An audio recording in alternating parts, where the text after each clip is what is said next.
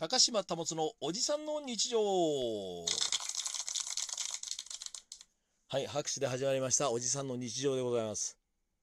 今日ねまあ昨日ちょっと打ち合わせ兼軽い飲み会があってまあこんなご時世だから密を気にしながらってことだったんだけどまあ結構しこたま飲んで帰ってきましたよ。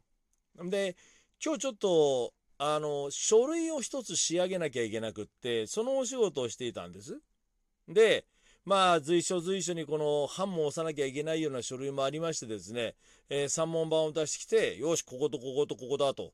3箇所ぐらい押せばいいなと。あ角度間違った場所にはこれ訂正の意味でね上からまた版を押さなきゃいけないな。そうだここはそうしなきゃダメだねみたいなそんな書類を見ながらチェックしてたわけですよ。でおそうだ印鑑はカバンの中だなみたいな感じでカバンから印鑑の入っている、まあ、小さなポーチですよ。それを引っ張り出してですねで、まあ、あの、印鑑を押すと。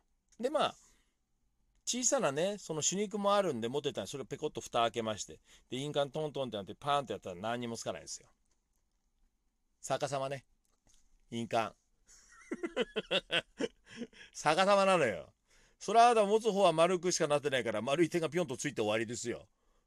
もう一回こう裏返して、こっち上から下かな。まあ私もご多分に漏れず、50代ということになればこれアダルトアイでございますんで、それで上下を確認しながらですよ。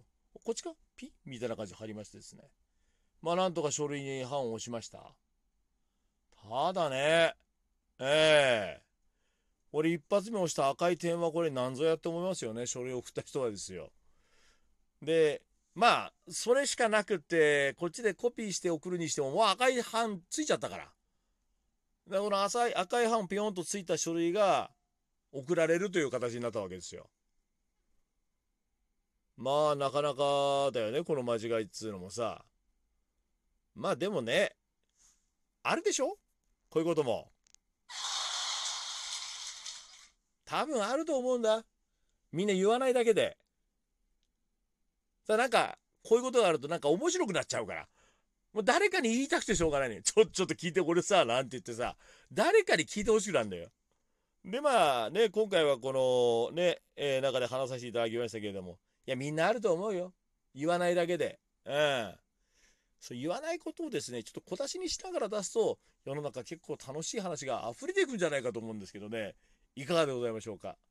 高島保のおじさんの日常。ではまた次回。